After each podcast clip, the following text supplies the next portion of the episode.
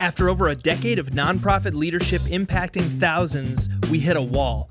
We started asking ourselves, how can we go beyond personal success and leave a legacy that lasts far beyond our lifetimes? A job change and a couple pivots into for profit leadership later, we're on the search to get that question answered. If you're a leader who cares deeply about supporting nonprofits from the inside or from the outside, this podcast is for you. We believe that the world needs what you are going to leave behind, and it's our passion to help you find that thing and build it. I'm Ted. And I'm Lisa. Welcome to the Legacy Builders Movement.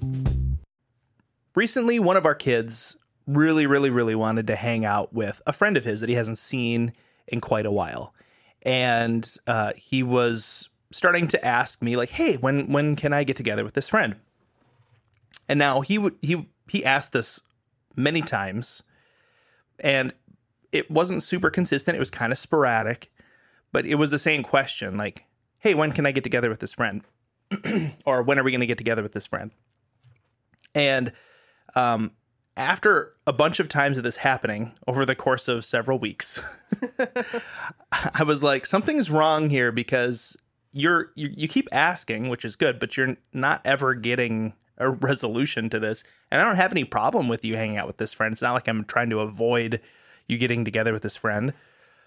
Um, it was just something about the timing of his question and kind of like the specifics of his question weren't really there. And there were just a lot of just elements about it. And I had a quick conversation with him just saying like, okay, let's figure out why why when you're asking this question it's not working to get the answer that you want.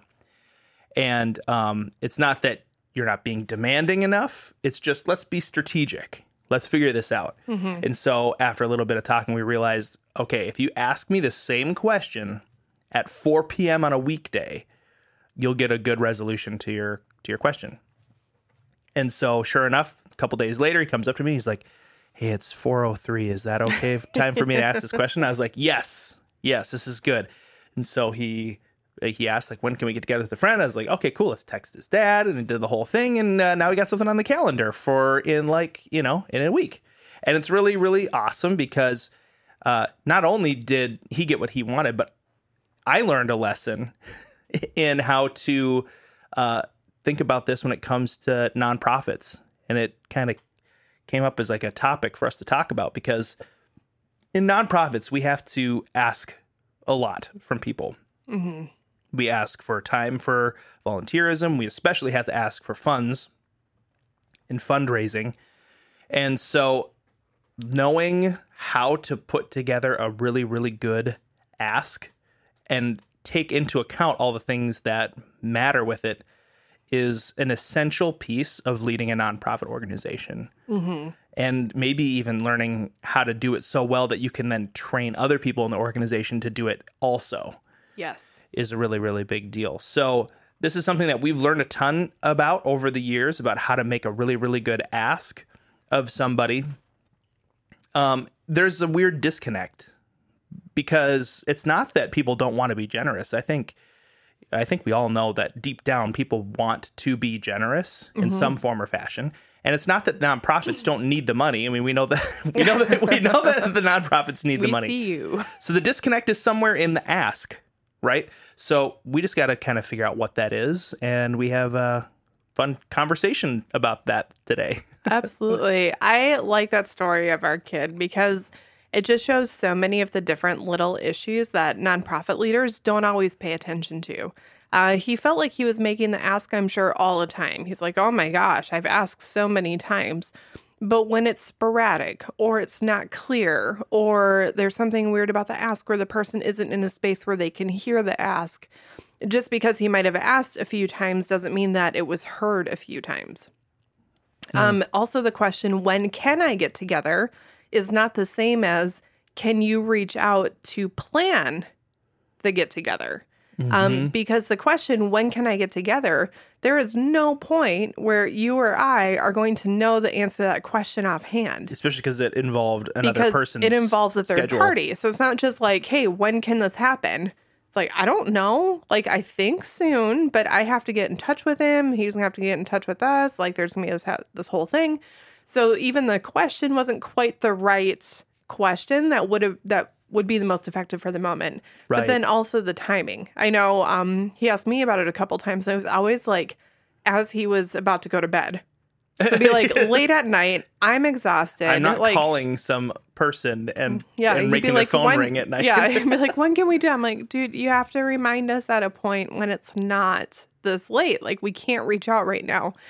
Um, but as nonprofit leaders, you know, you see that in a kid and you're like, okay, you know, these are adjustments you can make. But as nonprofit leaders, a lot of times we feel like we're asking all the time, but we're not being clear in our ask. And so just because we feel like we're stretching ourselves to ask doesn't mean that the other person is hearing it. And what for I've a lot of different reasons. for a lot of different reasons. Yeah. And what I see a lot is nonprofit leaders spend so much time thinking about asking that they don't realize that over the last six months, they've only asked one or two times to one or two different people. It's Mm-hmm. like salespeople who are afraid to pick up the phone. And so they feel like they were on the phone all day, even though really they were sitting there working, dreading that the phone was next to Yeah, them. they're they were they were on the phone in their head. Yeah, they were on the phone in their head, but they only made two phone calls. So that's kind of part of it. But then also just the general timing of all of it.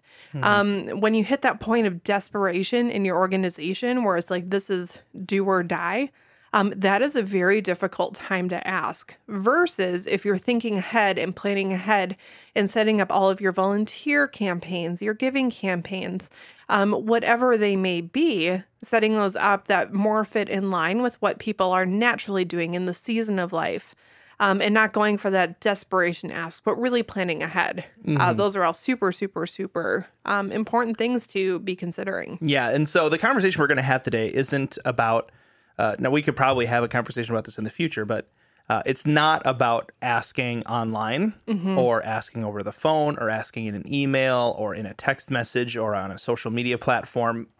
today we just want to talk about asking in person, which is, in my opinion, one of the most powerful ways anyway to ask. And once you understand how to really ask in person, then it trans a lot of this stuff translates also to those other platforms. And so we wanted to just talk about how to how to ask somebody for a donation or like maybe a, a monthly donation over coffee or how to ask for uh, you know a big give at a fundraiser or how to ask somebody for uh, to become a volunteer or maybe to increase their volunteerism to a higher level of difficulty or maybe more time uh, how to ask people for this or ask people for their networks. You know ask people to reach out and bring more people into the organization. Because uh, and and to do that either again over like coffee or at an event like with a bunch of people sitting in chairs or doing whatever and you've got a microphone. So lisa's had quite a bit experience on uh, both of those fronts. I specifically have had I- i've had probably more experience over coffee uh, talking to people about uh, like asking people for things over coffee. But um, let's jump into it. I'm this is a really really good topic. It's going to be very easy to talk about this. It is.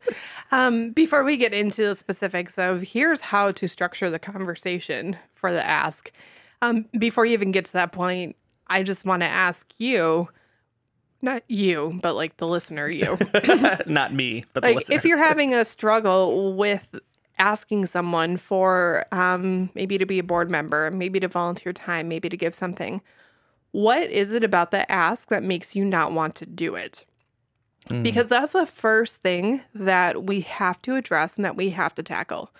Um, for me, we recently helped out with an event maybe a couple months ago, um, and the event was going really well, but there was a fundraising goal, and we were kind of nearing the end of the event. And Ted was emceeing part of it and was kind of making jokes, and um, you had like to call i do.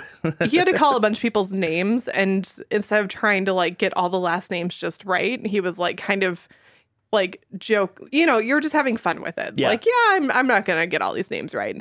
Um so he was calling them out and i kind of made a joke afterwards because i was like oh my gosh we have money to raise here.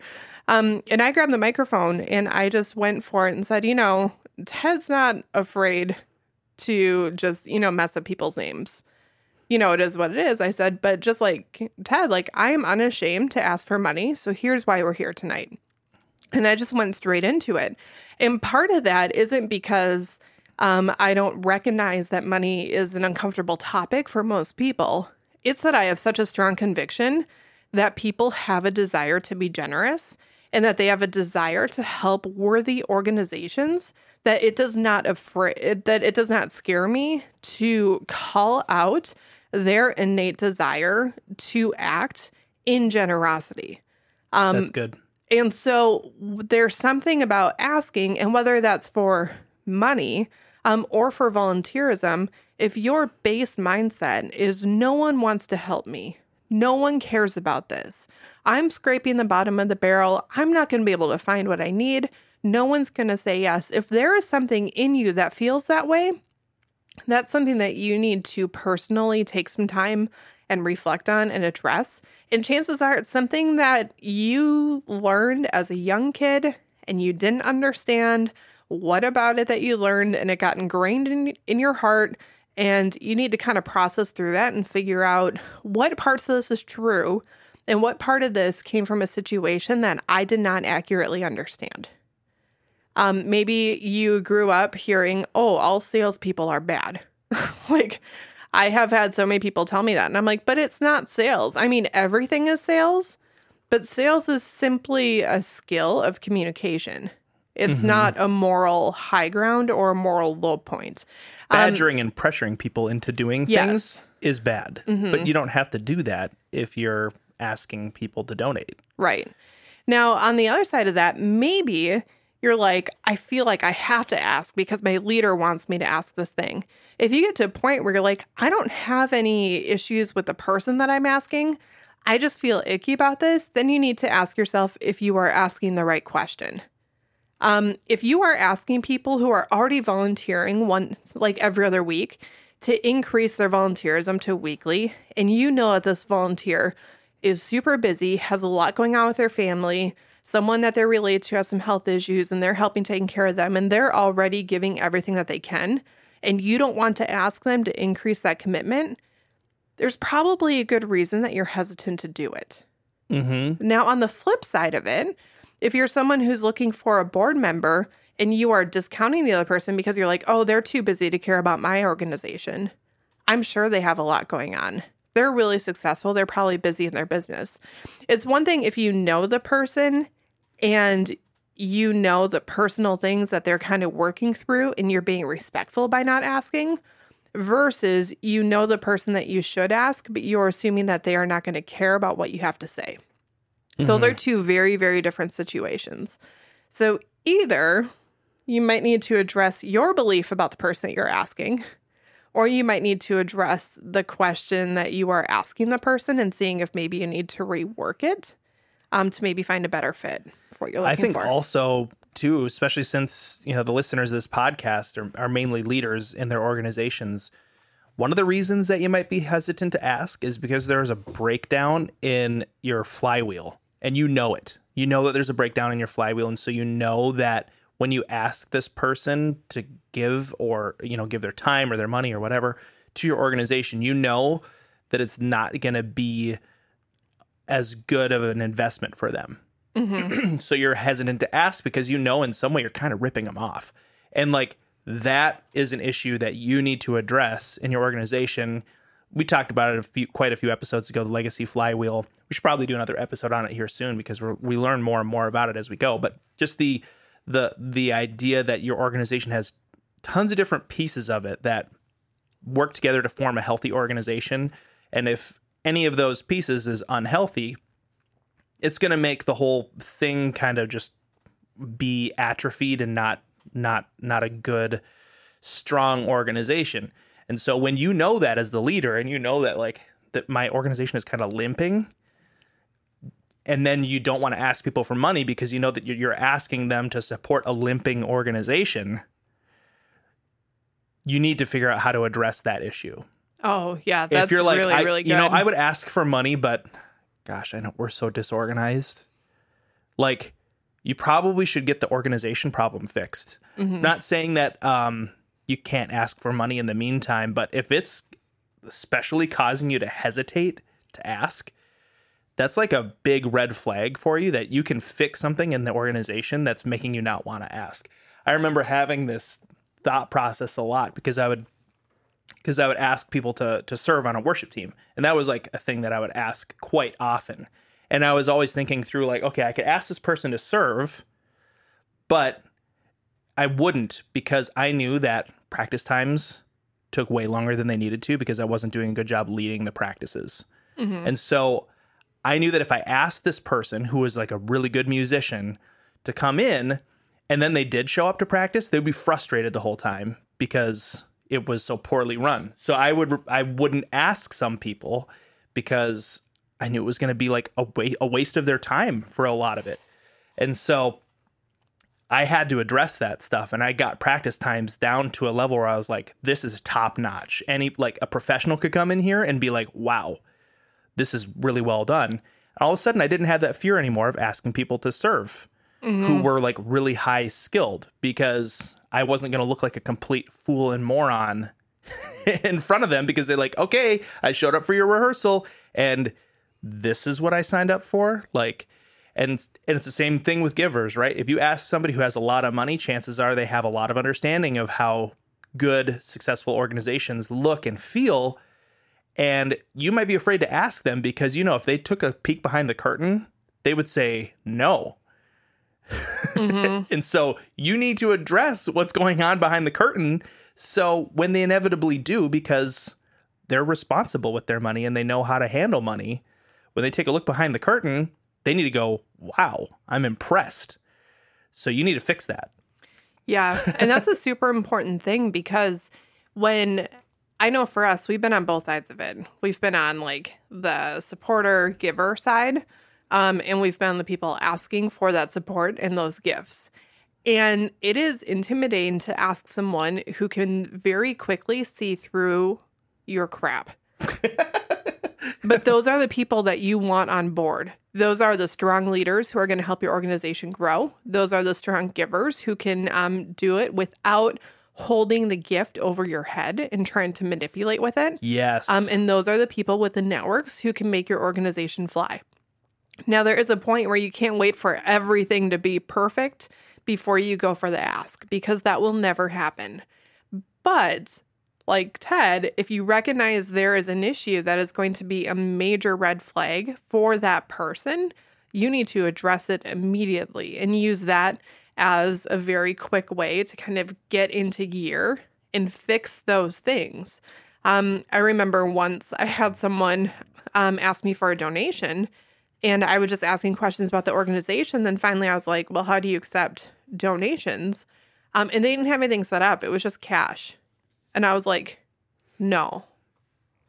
Like I didn't even like normally I do research, but the minute that they didn't have any way for it to be given in a way that could be tracked, I was like, that is a red flag. Like, you don't have your paperwork in place. You don't have your bank accounts in place. You are not doing the due diligence.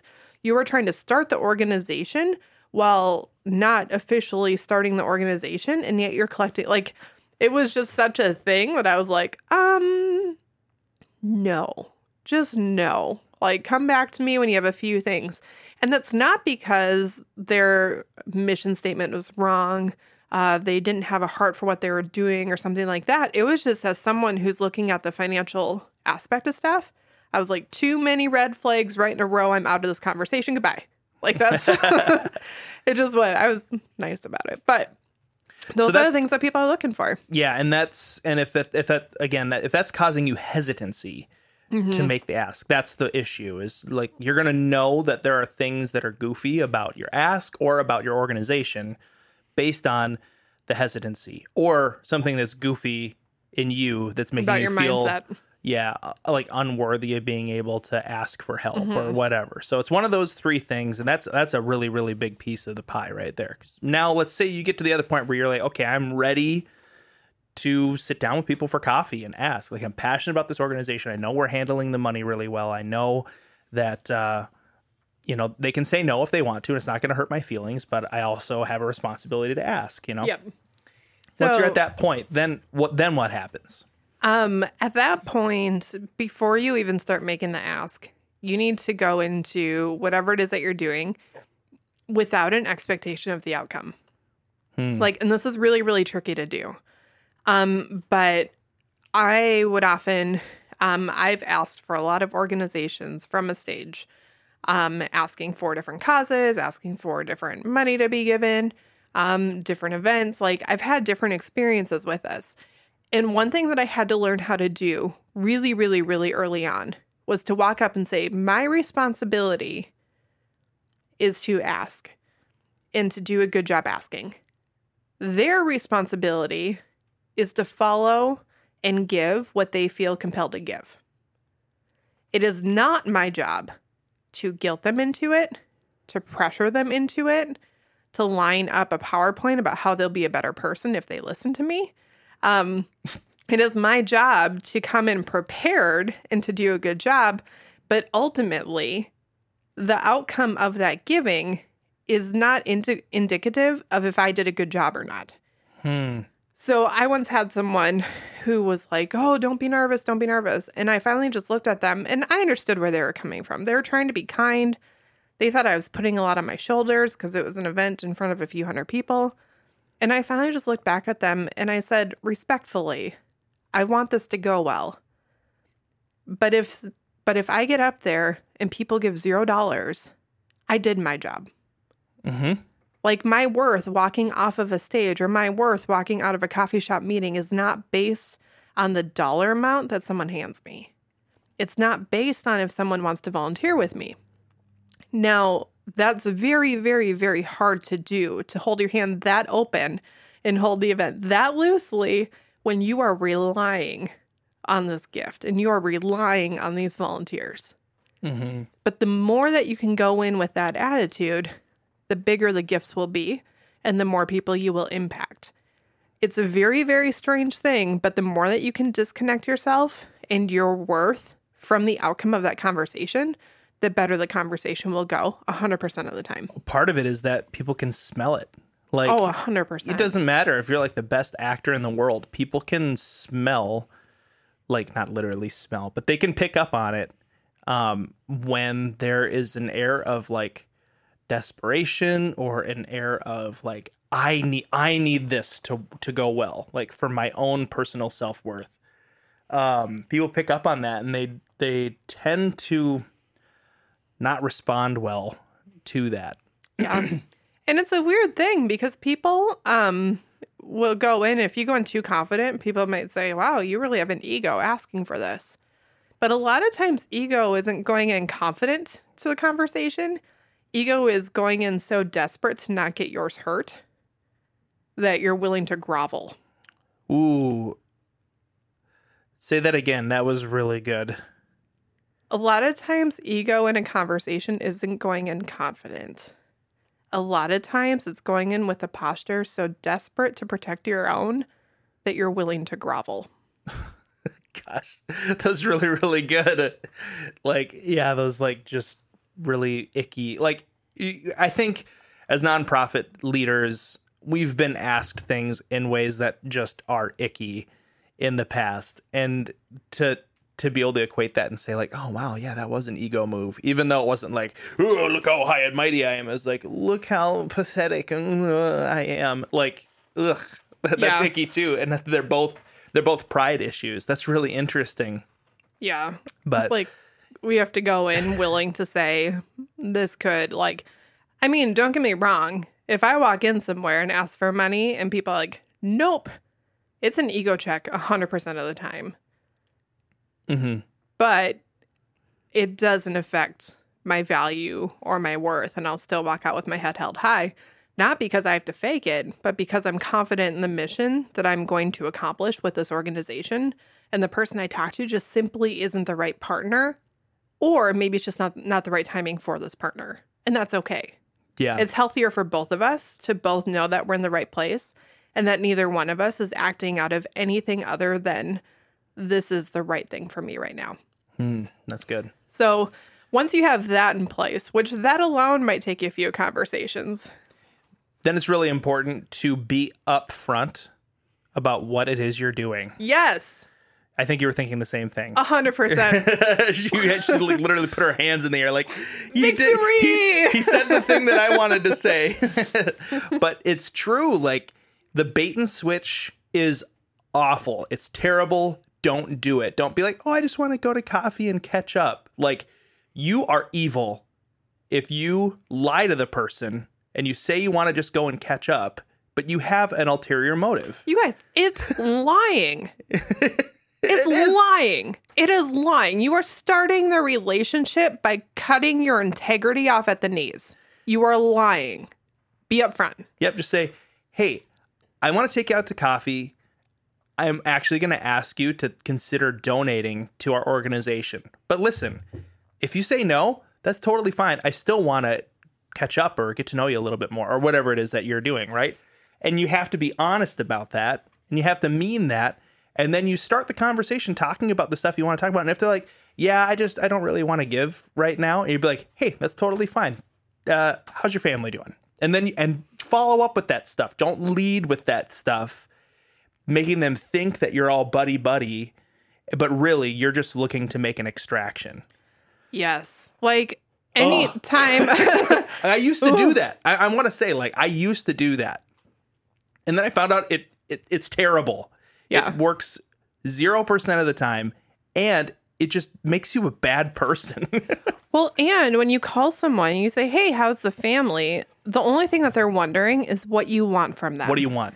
And everything in life is relationship built. And so you don't want to go in already destroying those relationships unintentionally. So, like when there was one organization that we were a part of where it was very common that you call, you ask how the family's doing, you chat with them about life, and then you ask what you want. And I just couldn't do it because it was just so disingenuous for me to call someone I didn't know, ask how their family was doing, go through all that stuff, And you didn't care. and know that I didn't care, know that I didn't really want to hear it, know all the things. And so I got to a point with people where I would call and they'd be like, Hi, who is this? I'd be like, Oh, it's Lisa with blah, blah, blah, blah. Um, I'm calling because we need an extra volunteer in the month of August, for example. Uh, we have a position, it's going to need like two times a week for three weeks because so and so is going to be gone. Would you be willing to help? And if they said yes or no, I'd be like, okay, great. Also, how's the family? it completely And changes at the dynamic. At that point, they knew that the question, how's the family, was actually me asking, how's the family? because it was regardless of whether they said yes or no. Yeah. If they said yes, I was like, okay, awesome. I put you down. Also, how's the family? They knew I cared. Uh, can you do this? No. Okay. Thank you for letting me know. Also, how's the family? Like either one, it completely changed the tone of the conversations because people didn't feel like I was using care as a way to manipulate the answer. They knew the answer was what the answer was. And, And the then I treated them as a person and cared about them separately. And this wasn't a long term play where it's like, well, I'm going to care about them now. So the next conversation, they're going to help. No, you care about people because they're people. Right. And that's all. What's What's interesting is that um, I think I picked up on some of this from sales. In sales, you have the benefit of people hang up with you as soon like they hang up on you as soon as they sense any sort of manipulation in that way. You know, hey, I'm just calling to see how your business is doing, and they're like, they're like, I don't want to talk to this person. They are being disingenuous right off the front. But there was a sales training that we did at one point. I don't even remember where it was from. and he was like, the first thing you do is you say, Hi, my name is blank. I'm calling to ask you about blank. if they, and then like at that point, you have set up the structure and you said, like, I'm honest, I'm upfront, I'm not going to try to waste your time. And then what you usually ask right after that in a sales conversation is like, when is a good time for us to talk about that? I don't want to bother you during your workday or whatever it is, right? And so like those thought processes are actually really important for talking to volunteers because unfortunately in the nonprofit world you don't have the benefit of them hanging up on you because they would feel too guilty to do that. Like they know that you represent uh, orphans right? So they're not going to just you know for the most part they're not going to just hang up on you. So they'll stay on the phone with you and let you think that you're doing a good job until you get to the ask and they're like, no, I'm not really comfortable with that right now. Or they'll come up with some other excuse. They'll say like, oh, our bills are just really tight or whatever it is. And really what they're what they wanted to do was hang up on you right away or not even go to coffee with you right away. But they couldn't bring themselves to do that because they know that on the other end there is an orphan who's starving, but they're just like so put off by it that they can't give to your organization. Mm-hmm. So you gotta be honest up front. Yep. And now we're running into an issue here because this was gonna be an episode where we talked about all of this stuff, but we're coming to the close of the episode time. I'm thinking we might need to actually do a part two of this I and agree. just continue the conversation. So take uh, hopefully were taking some notes. If not maybe like listen back through or whatever. But we're going to actually continue this conversation into the next episode because this has been uh, really full and i know we have a lot more to say about it and not enough time. So if you have questions uh, for us about how to better ask uh, the people around your organization for their time for the money for um, for their networks uh, we would love to hear from you. You can always send us an email uh, at office at legacybuildersintl.com. Thanks for listening to the Legacy Builders Movement. If you appreciate this podcast and find that it's valuable, the best way that you could help us is to subscribe and leave us a rating and review. To learn more about Legacy Builders, go to legacybuildersinternational.com. That's legacybuildersintl.com.